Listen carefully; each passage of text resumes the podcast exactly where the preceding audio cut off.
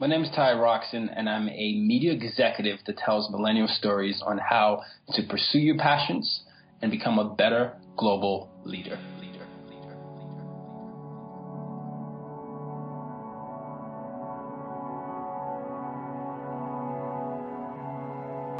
It was October 30, 1989, on the fateful day when um, um, my uh, spaceship came on Earth. No. Um, October 30, 1989, I was born, and I was born into a family of uh, Nigerians. I'm obviously Nigerian, but my dad is a diplomat. And what that meant as a child was I basically was moving every four or eight years in, in, um, in those intervals. And I found myself as a kid always being in between cultures. You know, it was Nigeria, it was Sweden, it was Burkina Faso, it was Vietnam, it was the U.S and I, and um, I just thought to myself that I've got to figure out, you know, the best way to be myself in all these cultures. I was experiencing a lot of identity crisis, trying to figure out how to find my place in this uh, constantly global world. And I think, you know, very much um, as a kid, I, I, was I was impressionable, so I, I definitely felt the uh, the differences strongest when I was in um, Burkina Faso because it was the first time that I actually became cognizant of the fact that I was amongst Europeans and Americans. You know, up until that point, I was I was just with Nigerians, and different accents came into play. You know, things like uh, different sports that people played came into play, and just pop culture references that I didn't initially get were just immediately made obvious. And I remember saying to myself that you know after one of those episodes that I that I, I went home crying. I think I was ten at the time.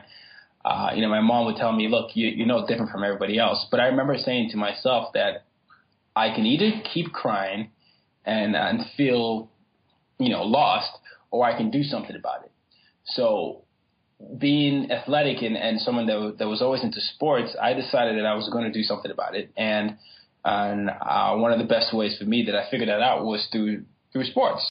At the time, I only knew how to play soccer or uh, what we what we used to call football, um, and I, I had looked at the, the school and I saw that everyone on campus, the guys especially, knew how to play basketball and tennis and all these other sports. So I went to the library.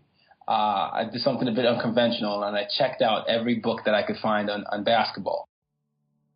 I read everything from the history of basketball to to the fundamentals of basketball. I basically wanted to be a student of the game.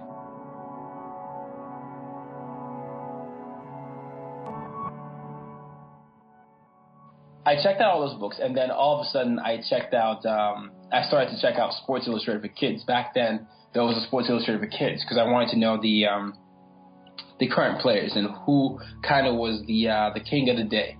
And, and the reason that I, that I wanted to do all this is because I saw that sports was the best way for people to connect um, during that age group. You know, as a, as a 10, 11, 12 year old, I saw that whether it was after school activities, people were connecting, and I constantly wanted to feel like I belonged. So once I, I, I felt like I got a good grasp of the game, I went to the best basketball player on campus. His name was, Michael Albright. We still talk to this day. Hey, um, I know that you, you're the best on campus. Could you teach me how to play? I, I know basically everything there is to know about basketball. So our one-on-ones became one, um, two-on-twos, and then it became three-on-threes, and it became full-on games where it was like, hey, do you want to come run with us after school? I did the same thing for tennis, and then I found myself starting to feel um, like I was a part of the community. That gave me a, a taste of exactly what it was like for me to connect across cultures. And I started falling in love with that kind of thing. So I, once I had gotten that taste, I was like, there's got to be other ways that I could find ways to connect with other people in, in, in different formats. So um, I learned all the countries and capitals of the world because I was like, I'm in an international school. It'd be great if I could say the capital of, of a country that someone is from.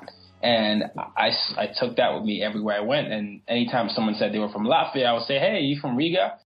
And even if they weren't from Riga, you know, they'll be like, oh, wow, I'm five miles from there and I, I just I just constantly saw myself seeing like you know wow this is a great way to to build friends, but it's also a great way to learn about the world.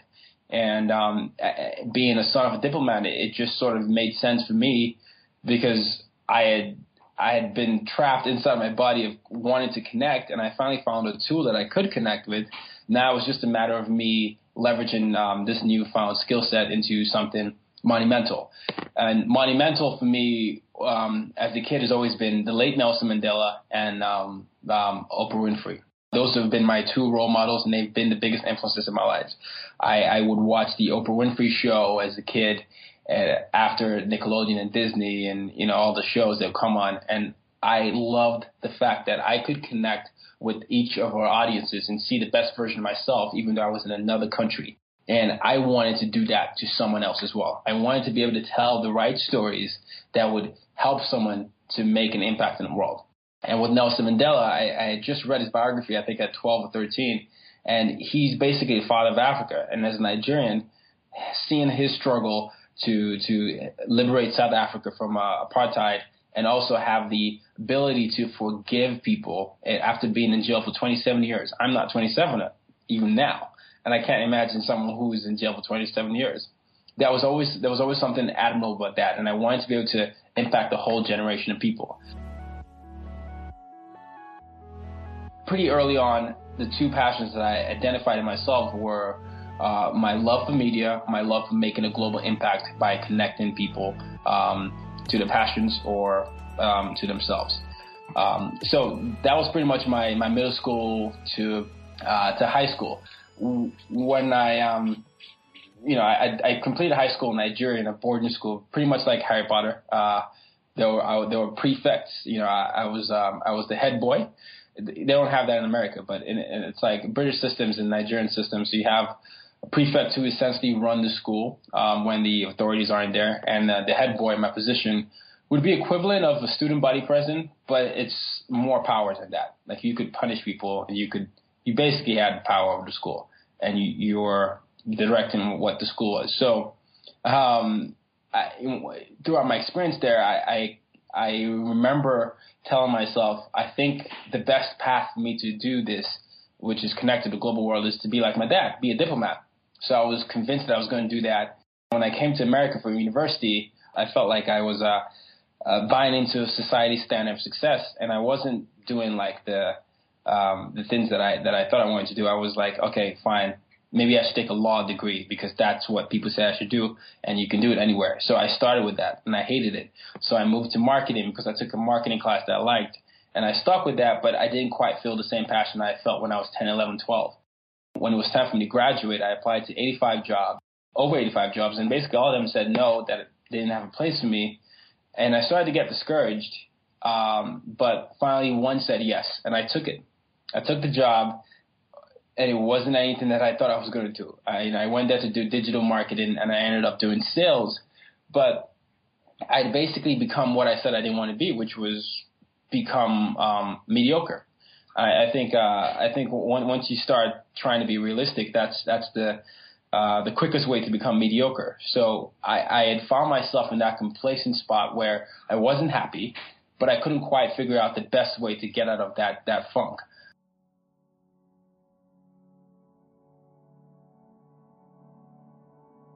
My name is Tayo Rockson. Thank you for listening to Tiny Leaps, Big Changes.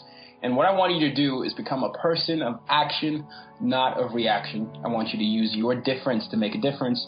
Realize that you have an influence and that can make an impact. And I also want you to understand that you can act global as well as think digitally. You can find me on several places, but my uh, my premier job right now is with uh, is to be the editor in chief of Branded You, where we help people pursue their passions and, and um, careers that they love, and that's at brandedyou.com. But for everything that I'm, I'm involved with and everything that uh, that involves inspiring people to, to, to live the lives that they're meant to be, check out Tayo Rockson on Twitter. And I'm uh, very, very responsive on there.